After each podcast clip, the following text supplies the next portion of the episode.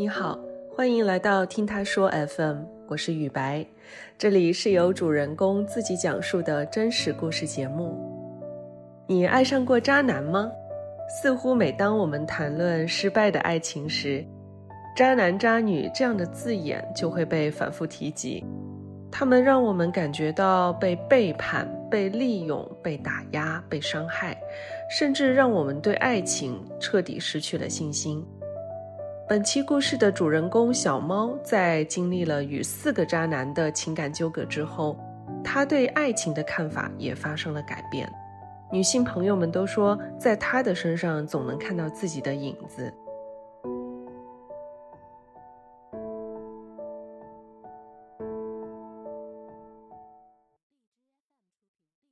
我叫小猫，现在坐标上海，是一名九零后。然后我的工作是从事跟 IT 方面相关的。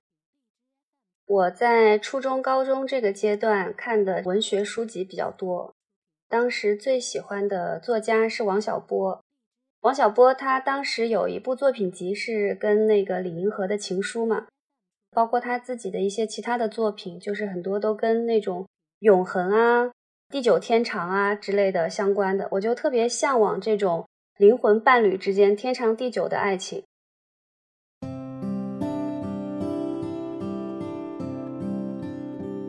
记得当时是我逃了体育课，因为我不太喜欢运动。那天阳光特别好，因为已经有了喜欢的男生嘛，他是我高年级的学长。那个时候是一个持续的暗恋的状态。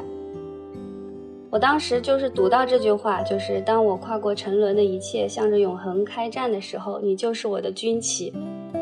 我就坐在靠窗的课桌旁边，然后对面是年级的光荣榜。我喜欢的那个男生，他成绩非常好，年年都出现在光荣榜上。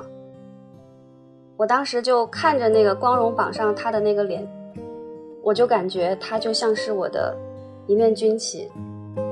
不管是我对他当时的喜欢，还是他当时的那个成绩上的让我崇拜的地方，是我的一个前进的动力。然后我要以他为目标去努力，让自己变得更好，去追逐吧。就我到现在都会想起当时那个阳光灿烂的下午，我就觉得这个画面非常美好。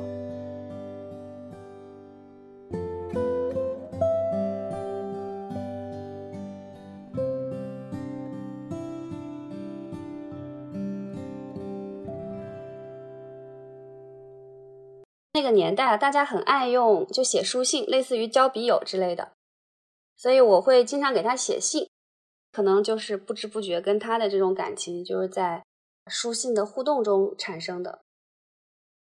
后来，因为我们后面都先后转学了，都是在不同的地方，没有再见过面，但是就是一直保持这种书信互动。他比我高一级嘛，所以他是比我早一年参加高考。他其实算是这种清北的种子选手，但是那一年呢，因为他们那个高考题比较难，就导致他最后高考失利，就去了一所还不错的重点大学。我平时的成绩也是那种中等偏上吧，但我得知他在高考发挥失利，去了这样一所学校以后，我反而充满了干劲，你知道吗？我觉得还是可以再拼一把的。所以我整个高三的阶段就非常的用功，然后最后是考了还比较超出水平的一个成绩吧。之前一直是一个比较暧昧的阶段，大家也没有把话挑明说啊我们要做男女朋友之类的。高考完以后出分数，他跟我说其实我的分数可以去更好的学校，但是我当时就是非常的坚定，我就是要跟他在一个学校，我不光要在一个学校，还要在一个院一个专业。他就非常感动吧，就在这个商量志愿和学校的过程中提出来说，那就在一起。对于爱情的期待照进现实的感觉，第一段恋情是很浪漫的，他会对我非常的照顾，就让我觉得非常的被关爱的感觉吧。所以其实整个恋爱的初期，我的体验都是非常好的。当时年纪比较小嘛。尤其双方又都是初恋，不知道怎么样去爱一个人，更多都还是注重各自的个性吧，不愿意去妥协或者磨合。大三的时候，我跟我的初恋一起去旅游，遇到了一个状况，当地的这个商家宰客，就是做那种阴阳菜单。他在外面摆出来的菜单价格比较低廉，然后我们实际买单的时候发现价格就比较高。我是因为比较较真的一个人，我就去跟商家理论，快吵起来的那种。他当时的反应就是全程站在旁边，一句话都不帮我讲，而且一直在暗示我就要拉我离开，有一种不耐烦的语气，让我觉得自己好像是在做一件无理取闹的事情。完全不被保护的感觉，就觉得这个人是我男朋友嘛？他好像一个很陌生的路人，第一次萌生这种感觉。但后来我就确实没有争执，我就走了，跟他一起走了。然后我们就大吵一架，他就跟我说：“你的争执是没有必要的，因为你肯定不可能争赢。”我也能理解他说的话，但是我其实当时想要的是一种被保护的状态，就是不管我在。何种状况下，这个人他跟我在一起，他是我认定的相伴一生的人，他为什么不能挺身而出，在这种时刻，哪怕帮帮腔，大家一起当傻子，即使知道这个钱还是会被坑，但是大家是站在一起的，就会让我觉得很没有依靠感，很孤独。那一次以后，其实我们的关系，包括我自己的心态，就会有一些变化。大四的时候，大家经过这些年的相处，彼此也都见过了家长，顺其自然的就要走到结婚的这个阶段了嘛。我们就一起去看房，在我们当时决定定居的城市买了房子。这个过程中呢，就非常巧，签购房合同的那一天是我的生日。我当时觉得这个日子非常的浪漫。如果他在这个阶段，在这样一个。值得庆祝的日子，他哪怕跟我说一句“要不结婚吧”，我得把这个东西先准备好。对，所以我当时准备了户口本，因为我们去签购房合同，他需要购房资格的认证，有一项是要结婚证明或者单身证明。我当时就陪他去民政局办单身证明，然后我就记得很清楚，在地铁上的时候。他就拿着他的那一沓材料，看着那些材料，一会儿又看看我，特别特别开心。我就一直在等他说些什么。我当时手就在兜里了，我的兜里就是我的户口本。我觉得他可能哪怕说一句“我们是要去民政局”，哎，虽然是办单身证明，那我可能都会补一句“那要么顺便办一个结婚证明吧”，然后一起把这个房子买了。这个。不就是我们真正意义上的家了吗？我就一直在等他给我一些暗示，但是他没有，一直在说：“哎呀，没想到我这么早就买房了，你开不开心啊？”啊，我就说：“嗯，开心，很开心，我为你高兴。”我当时特别强调是说我为你高兴，因为我还在等他纠正我：“你难道不是为我们高兴吗？”就我当时很傻的，那个时候还小嘛，就总是在期待他能。多给一些暗示，我就顺势把话题引下去，哪怕被拒绝，但至少我觉得他得考虑到这一点，但是没有。办完出来，他就说：“今天真是一个值得庆祝的好日子，我又买了房，又是你的生日。”说完这句话的时候，我其实很难过。他说的分别是你和我，啊，当时真的非常在意这种形式化的东西。所以那个生日过得非常的很难讲。从那个时候开始，没有之前那种必须跟他结婚、一辈子在一起的这种期待了，因为我觉得他可能随时会打破我的幻想。当时他已经工作了，我是在找工作的阶段。住在他租的房子里，那个时候我们还没有拿房。有一个阶段，我非常的焦虑。有一次，非常突然的一个夜晚，我就意识到我已经失眠了好几天了。他当时睡在我旁边，我就推了推他，我又把他推醒，我就想让他陪我聊聊天。听到他醒了，我就跟他说：“你陪我聊会儿天吧，我睡不着。”他就说：“赶紧睡吧，明天还有事。”又是那种不耐烦的语气，就像我们那一次出去旅游的时候，他在那边催我赶紧走，赶紧走。我就突然一下子感到非常的恐惧，难道我要跟这样的一个人过一辈子吗？难道我这辈子都要在这种独自消化情绪的状态中过吗？不被人理解，而且还给我这种不耐烦的情绪，让我觉得好像是我做错了什么事情。我一整晚都没有睡，所以第二天他去上班的时候，不知道为什么，可能就是一时的冲动，我就收拾了我的东西，搬走了。跟他提了分手。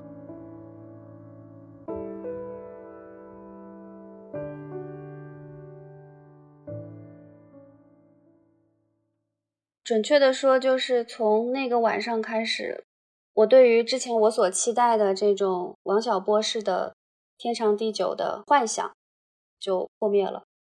我不会去期待我要遇到一个天长地久的人，我可能会更加注重当下吧。只要我当下是快乐的、自由的就可以了，不想去追求一个结果。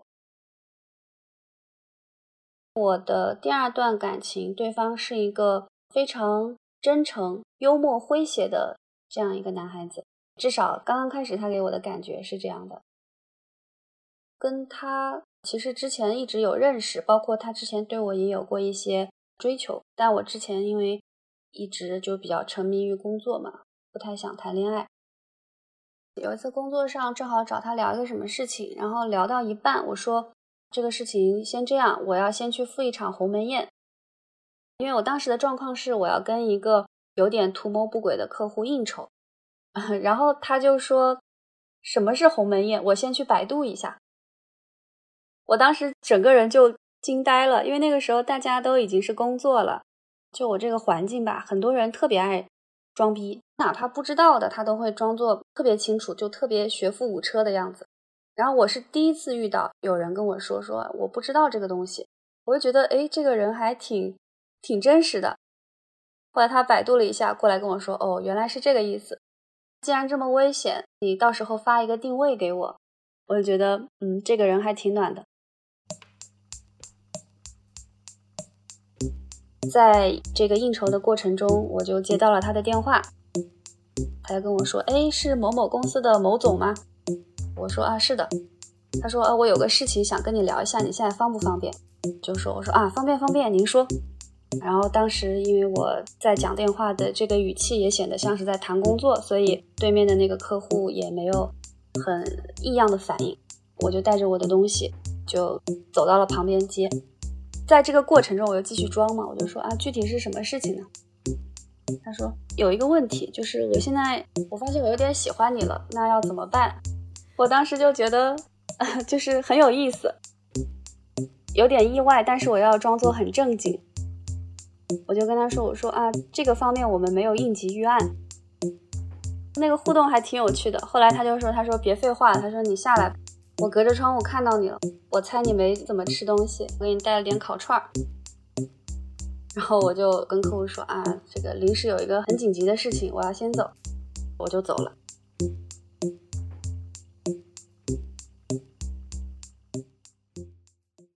他就在楼下等我，我们就吃了一些烧烤，喝了点酒，觉得非常的自在。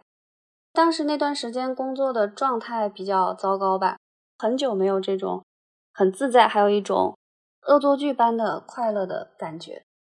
那天晚上他有继续跟我表白，但是我当时没有答应。后来他又跟我互动了一段时间以后，我们就在一起了。恋爱的初期也还是非常快乐、非常开心的。就是在早期的时候，我可能还没有太多的去关注他对于爱情的这个态度或者是一些观念，更多的是观察这个人。有没有什么可以持续相处的一些激情啊之类的？就发现他脾气非常的暴躁，但因为我当时的工作环境呢，让我的性格是比较冷静、比较理智的那种。共同面临一些外部的事情的时候，他即使暴躁，我也可以自己去把这些事情处理好，而且还可以抽出一些精力去抚平他的情绪。所以我当时不觉得暴躁有什么太大的问题。但是后来我逐渐发现，他的暴躁会有一种顽固和撒泼耍赖的一个状态。就比如他想要去玩的东西，他马上就要玩；他想吃的东西，马上就要吃。他也不管第二天要上班啊，还要早起啊之类的，比较没有责任感吧。因为我只看当下嘛，没有去考察他的这些行为会对我们关系的维系有什么影响。我就觉得当下我快乐就可以了。但是一次可以，如果经常这样，其实还是会挺影响工作的状态的。包括其实那个时候我也只是刚刚工作，我需要很多时间去成长。人都有惰性嘛，我就发现我自己慢慢的好像也变成这样的人了。我虽然对于爱情的态度是及时行乐，但是我一直以来的状态就是我个人必须保持成长。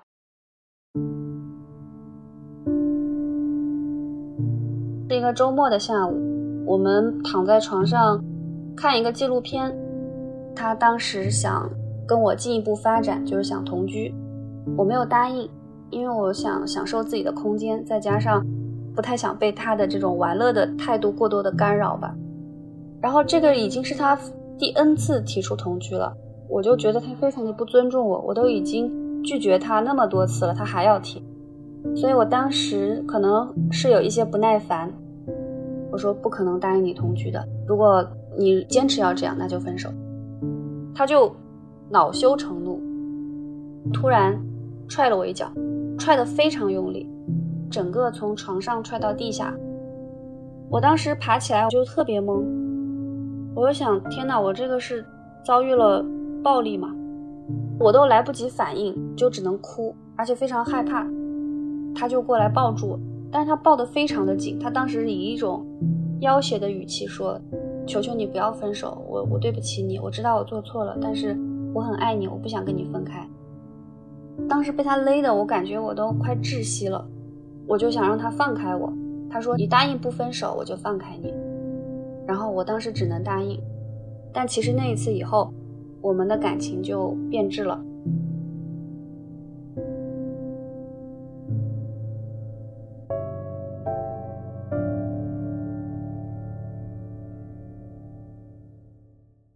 当然，后来也有试图去调整一下两个人的状态关系，比如说我们一起看书或者做一些未来的规划，但他总是很容易半途而废，因为人的本质是很难变的。后来的恋爱关系就有点苟延残喘的那种。后来还发生过好几次我要求分手，但是真的就是分不掉，就是我每次要分手，他都会各种求我，比如下跪啊，或者又用。肢体暴力逼迫呀，我就在那个状态里被消磨的一点脾气都没有了，摆脱不了他的那种感觉，你知道吗？那个时候有另外一个追求我的男孩子，我跟他不在同一个城市，然后他有一次来我的城市找我说要给我一个惊喜，在我家楼下，他跟我说他做了一个项目，然后这个项目是以我的名字命名的，他看过我分享过一段话。原话是：人活在世上，快乐和痛苦本就分不清。我只求它货真价实。我希望有一种东西能永恒存在，即使它是疼。他就说：“我知道你喜欢王小波，你喜欢他传递的这种永恒的东西，但我希望我能给你点什么是永恒的，但肯定不能是疼。所以我做了这个项目。这个项目它会以各种方式一直存在。如果我能做得好的话，我当时就非常非常感动。”就即使那个时候我已经不追求永恒了，但是他能记得我分享过的、我写过的东西，所以我就抱了他。结果我的这个第二个男朋友那段时间就天天埋伏在我家附近，他就出现了，然后过来要打他，说他是小三，两个人就扭打在一起，我就去劝架嘛，去拉他们。可能就是急红了眼吧，他也不管谁是谁了，他就打。最后我也被打了。直到后来他可能下手太重了，然后当时那个男生要戴个眼镜，他就把他眼镜打碎了，后来就开始流血。可能看到有流血，我当时的第二个男朋友就停下了。他当时还有找我说点什么，用一些非常嘲讽和非常难听的话羞辱我，但是我当时都不在意，我只问他，那现在能不能分手了？然后他说，你都给我戴绿帽子了，我还能不分手吗？我就让他离开了。那是他第一次同意分手，我真的非常的解脱。我就想，哎，居然还可以用这种方式让他离开我，我怎么早没想到？但是，他后来又不罢休，重新来找我说能不能继续和好，以各种方式。但是我显然是就非常坚决的否定了。发现确实无法挽回，他就开始采取一些非常下三滥的手段。他开始要我还钱，要我给他精神损失费。第二段恋情结束的非常糟糕。经过他的这一段以后，我就会开始考虑我的需求了。他对我的改变，可能就是我会更多的去寻求两个人本质的需求必须一致。第二点就是，容易情绪化的人真的不适合谈恋爱。与第二任男友分手之后，小猫终于获得了解脱，但那次意外也让喜欢她的那个男生陷入了一种尴尬的局面。他说他不想逼迫小猫，愿意给他一些缓冲期。于是回到了自己的城市，两人长期延续着一种有达以上、恋人未满的关系。当时是因为大家是异地嘛，会每天在网上聊天，但不是那种暧昧型的聊，就是会分享一些彼此的想法呀、对于未来的规划呀之类的。这个男生是一个非常非常聪明、冷静，而且还非常圆滑的一个人。会发现他跟我的。想法包括工作的一些态度都非常的一致，过程中我会慢慢的呃就比较喜欢他。有一天我就发现他没有跟我聊天，过了很久才回。那以后有一段时间我就觉得他的状态好像跟之前不太一样，不太对，但是我也没有多想。有一次我就给他买了一个礼物，我就想说去他的城市给他一个惊喜，然后把这个礼物给他。落地以后跟他说：“我说我来了。”但是他没有回我，我就往他公司的方向去，一路上就是在等他的消息，他就一直都没有回我。然后后来突然回了，跟我说他在某某医院，他突然头痛很严重，被同事送到了医院，可能要做手术。然后说可能是因为那次打架造成的这个颅内出血。我当时就非常的自责。而且很心疼，我就说要去他的医院找他，但是他就非常的抗拒，就说可能第二天就要手术了，所以现在没有办法见面。我说那你告诉我地方在哪儿，我就先去医院附近住下来，什么时候能见了我再走。我的态度非常的坚决嘛，就去他医院附近住下了。等到第二天还是第三天的时候，手术做完了可以看他，我就去了。我当时隔着门看到他躺在床上的样子，我真的非常非常心痛。你知道那个颅内出血，他就是拿一个那个不知道什么仪器，脑袋上要开一个洞，用东西把里面的这个淤血吸出来。所以他当时是头发被剃光了，头上贴着一块纱布，然后有一个导管，身上还有一个装满血的那个袋子，整个是躺着不能动的一个状态。当时看到，感觉情绪非常的汹涌，哭得非常的伤心。但是我进去以后，我是止住了眼泪，因为我不想让他看到我好像很脆弱，然后很很矫情的样子。我就去他的床前跟他聊天，可能因为我当时的情绪比较激烈，就是一点儿也没吝啬表达对他的这种在乎啊、心疼啊。他就说他觉得很感动。他说以前一直觉得我像一个小孩儿，不会照顾人，一直是等着被照顾的那一个。所以他给我的备注叫 baby。然后我跟他说，我给他的备注叫 baby sitter，就是保姆的意思。他说那 babysitter 是什么意思啊？我说你猜是什么意思？他说我猜是男朋友的意思。然后我就说对，就是男朋友的意思。说完以后，我就去亲了他。我们就是这样确定关系的。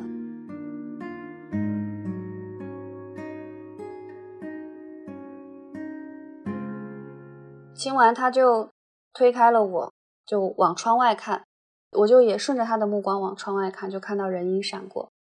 他跟我说可能是护士查房，然后探视时间到了，我就赶紧走了，就说明天再来看他。出来以后我就在想嘛，如果能跟他一直在一起，以后他再遇到这些艰难的时候，是我陪着他就好了。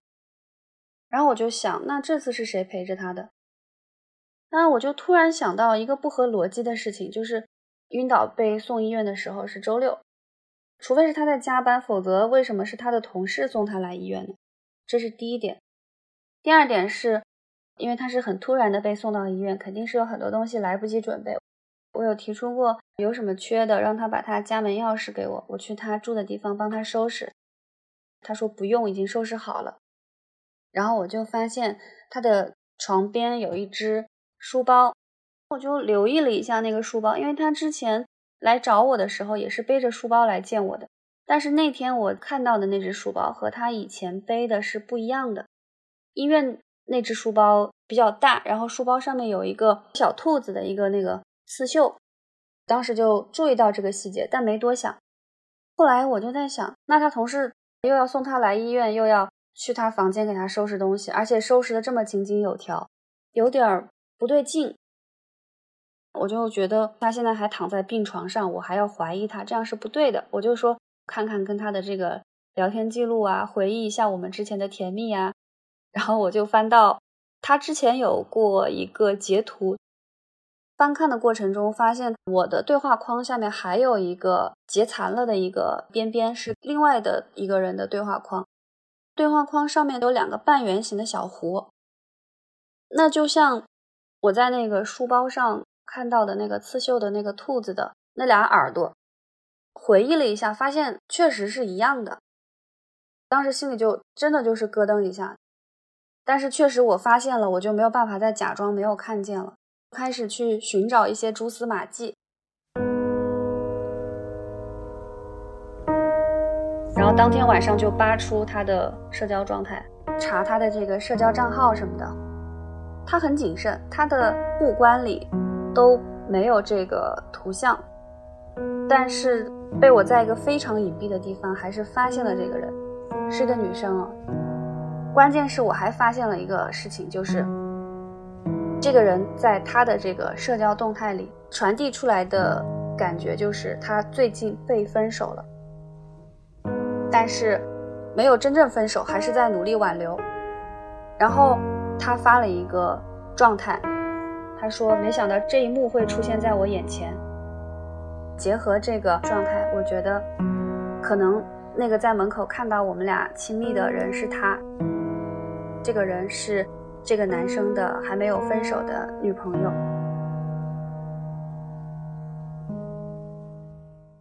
我从来没有想过会有这件事情发生，而且我会把女性当成一个同盟。从来没有说那种女性之间需要去对比，或者说围绕男性去做雌竞。我好像是以一个第三者的身份出现在他们俩的关系中的时候，我就觉得非常的羞愧，又很愤怒。我那天晚上应该是一直都没有睡着，我不断的在思考怎么去处理这个事情。他才刚刚成为我的男朋友，却要让我面临这种这么残忍的真相。当时我真的非常想手撕了他。你知道，我才刚刚对他萌生这种心疼啊，还有在乎啊，还有培养好了对他的这种感情，而且他又是躺在病床上那样的一个状态，然后这个状态还是因为我导致的，我就觉得我没有办法马上去跟他说这个事，就是怎么着得等他好起来再说。所以我第二天有继续去看他，但是我看他的时候是跟他说我今天就要走了。回去我生活的城市以后，就有一段空闲期，新的公司还没有入职，那一段时间我就都没有上班，一直在旅游。当时是我正准备去大理旅游，那个时候我就一直在思考，一直在怀疑，就是为什么这些男生都会这样伤害我？我就想到了我的初恋，我觉得只有那一段应该才是纯爱的感觉吧。有一天晚上，我就很想找他确认这一点。就我很想问他，你是不是真的爱过我？但其实我当时没有这样问，因为我觉得不是很合适。但是我就是找他了，问他在干嘛，他没有回我。他第二天早上回的我，说他昨晚睡得早，问我怎么了。然后你知道人是很容易在晚上矫情的，所以第二天醒来的时候，我就已经后悔给他发消息了。但是他又因为一直在问我有没有什么事儿，我就只好编了个理由，我说我要去大理旅游。本来想找你要一些攻略的，他就说：“那你还需要吗？”我说：“我已经自己找好攻略了。”但是这样他就知道我要去云南了嘛。那他在昆明，离大理也不远，所以后来他就是一直找我们共同的朋友来打听我到达的这个时间。他肯定是想再跟我见一面。可能在他看来，我和他的分手让他觉得很突然，他可能一直没有放下我。一次次伤害和欺骗让小猫备受打击，人总是会在脆弱的时候缅怀过去，曾经那个纯洁的初恋也会在此刻显得更加的美好和珍贵。小猫和初恋还能再续前缘吗？它又会如何解决和第三任男友之间的问题呢？我们将在下期节目中为你揭晓，敬请期待。如果你也有过类似的经历，欢迎在我们的评论区留言，或是到节目中来讲述。你现在正在收听的是真人故事节目《听他说 FM》，我是主播雨白。跟本故事有关的更多的细节、图片和文字，我们都在公众号“听他说 FM” 同步推送，欢迎关注。加入听友群，您可以添加微信号 t t s f m 二零二零，也就是听他说 FM 的拼音缩写 t t s f m 后面加数字二零二零，制作人就会将你拉进我们的群聊。另外，我们团队目前正在招聘一位新媒体运营，有兴趣的话，也可以通过这个微信号来跟我们聊聊。如果你想分享你的故事，或是倾诉你的困惑。请跟我们联系，愿你的每个心声都有人倾听，每个故事都有回音。